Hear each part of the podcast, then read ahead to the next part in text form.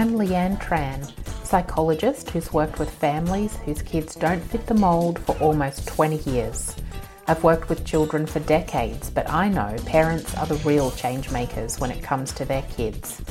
Having three kids of my own means I know it's not easy. Parent Like a Psychologist is all about simplifying how you support your kids with psychology information filtered through years of experience to take you from overwhelmed to confident. Come on in.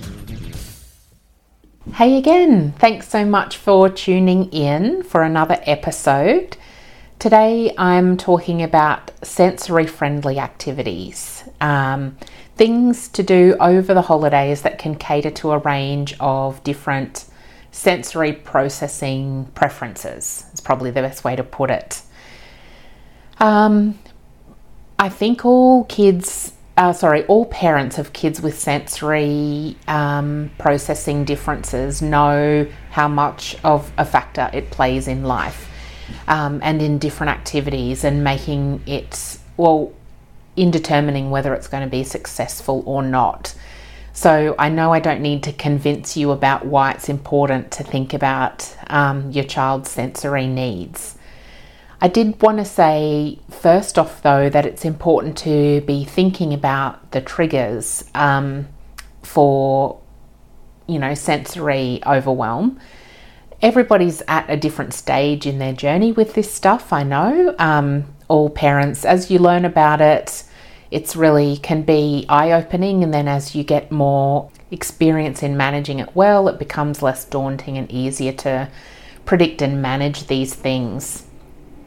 So if you do have any um, tips, please do share them um, on Instagram, maybe on the you know my page, or or send it to me because I'm sure other parents will benefit from that as well. So identifying the triggers, I think, is important to think about the types of events that your kids are used to doing, um, but then more importantly, when you're doing activities they're not used to doing and think about the types of things that might um, be difficult for them to handle. So, last podcast episode, I talked about an example of um, Christmas carols in the park. There's This is one I think parents, you know, I seem to be talking about it a lot this time of year. And I think it's one of those sometimes those tradition things um, that we only do them once a year, so there's not they're not as familiar to our kids, they're not as predictable and they can be overwhelming. So, when you're thinking about the triggers for your child, think about their sensitivities, I guess, um, is one thing. If they're sensitive to things like sound and lights and um, people, lots of people or movement, like big crowds, that's something to um, really keep in mind. The other thing I wanted to talk about is um, not so much when kids are triggered by different feelings, but uh, sorry, sensory processing, but maybe when they seek a lot of certain things and they need a lot of certain things.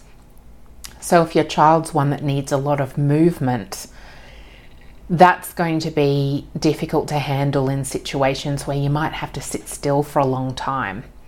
Um, so sometimes it's not being overwhelmed by the senses, it's not being able to engage in those activities. So if your child is one who finds it really hard to sit down for dinner, they're going to find it really hard to sit through long events like, um, you know, if it's uh, Christmas services or things like that. So keeping that in mind is helpful. Um, you can then do some things to minimize those challenges, and I'll get to that in a minute. But because first I wanted to say, you know, it doesn't have to be that hard. If your kids don't like those things, you don't have to do them. You can choose activities um, that don't involve such sensory information. And so it might be that you, rather than doing things like spend time in the shopping centre at in the Christmas rush, you might be spending time outdoors where kids can run wild and free. And outdoors, there's often less noise, there's less, um, you know, artificial light and that kind of thing. So you can just choose to do things that your fit your kids' sensory preferences and say no to some other stuff. Um, but if you are going to, oh, what was I going to say? Oh yeah, sorry, I mixed up my order and then now I've gotten out of track. Um, but what I wanted to say is that you can adapt some of the difficulties, sorry, activities. So, if there are things that you want to do because it's important to you as a parent or other people in your family, you can adapt those things um, by trying to cater for the sensory needs. So, that might be the obvious one is using headphones at loud events um, to minimize the noise, it could be sunglasses to minimize the um, light and visual overwhelm if that's something that's challenging. It can also be allowing some use of, you know, some sensory input that might be hard not to have. So, for kids who can't sit still easily, it might be something to fidget with um, or fiddle with with their hands or their feet while they're in those um, situations.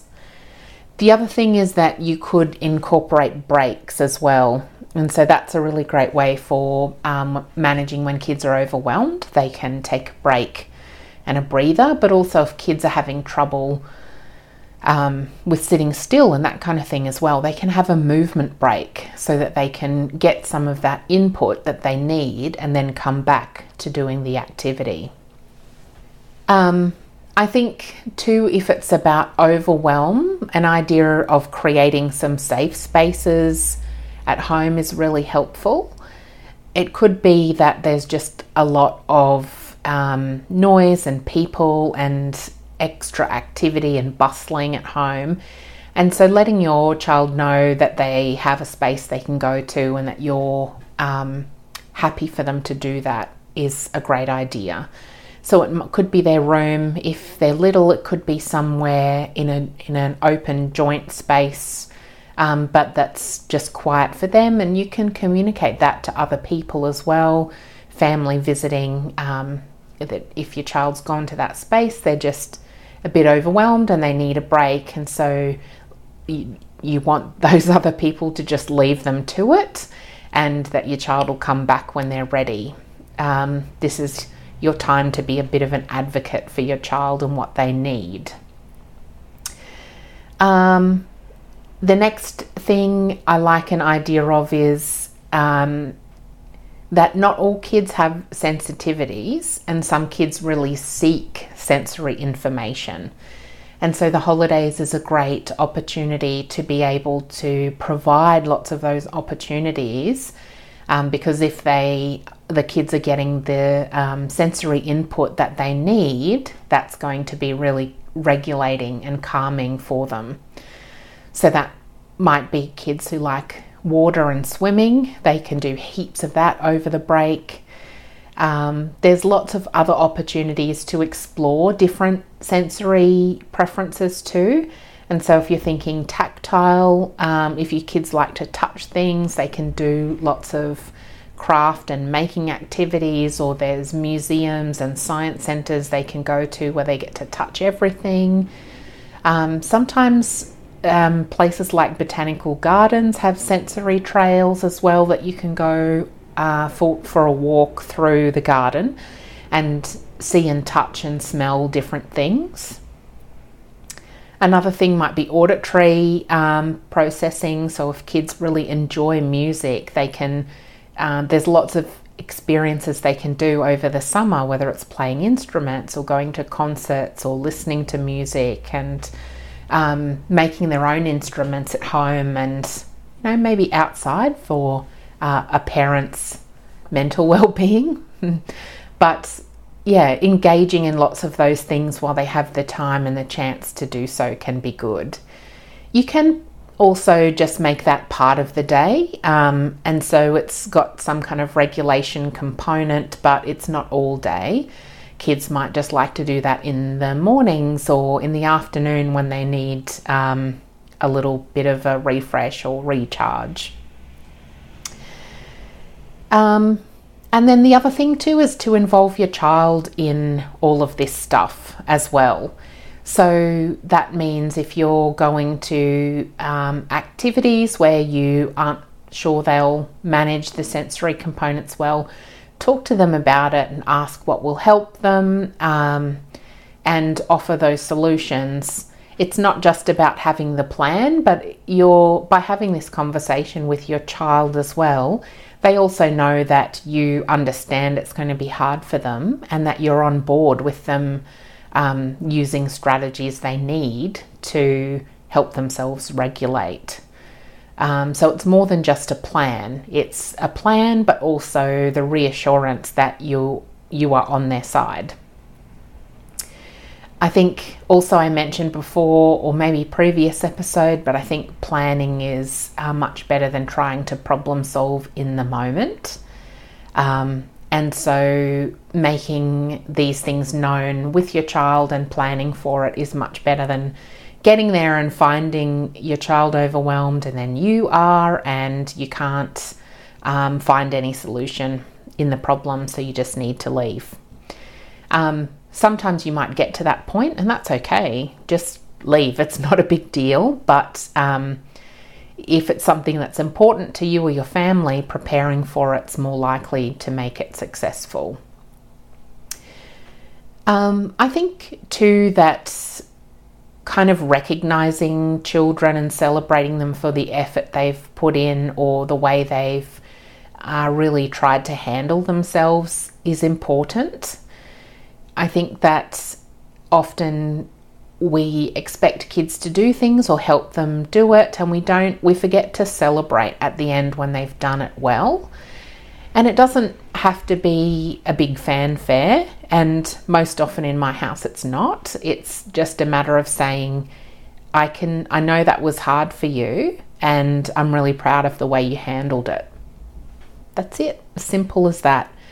Um, you know your child and what um, they're working on, and it's not so much about meeting anyone else's expectations. It's for me, it's about knowing when they're working hard on something and that they've done a good job at it, rewarding that or, or um, you know, praising that means that you're developing that skill in them, which is that working hard at things skill. Um, and that's one that is beneficial in so many different areas. So that's one I always like to praise when kids are having a hard time. Um, for me in my house this week, it was um, there's a lot of overwhelm this end of year time. And so it was me saying when one of the kids was incredibly upset about something, I can see that that was really upsetting for you. I'm really proud about the way you got through it, and I hope you feel a bit better. Um, you can, I'm trying to say it without saying too much because of privacy, but you can be descriptive in the praise as well and, and say exactly what your kids did well that you noticed. Um, and I think it just, you know, is nice for them to hear that, but um, also means that they're more likely to use that skill next time as well. So here's to having a lot of family fun over the holidays, whether it's full of sensory experiences or not at all, um, whatever's right for you. And I hope your kids have a great holiday. Thanks for listening to this episode of Parent Like a Psychologist. If you found it helpful, please share on Instagram so other parents can benefit too, and tag me at Leanne Tran Psychology so that I can say a big thank you head over to leannetran.com.au to join the village for bite sized psychology tips straight to your inbox. I really hope this podcast has brought a new perspective and you a step closer towards a calm parent and a thriving child. Have a delightful day.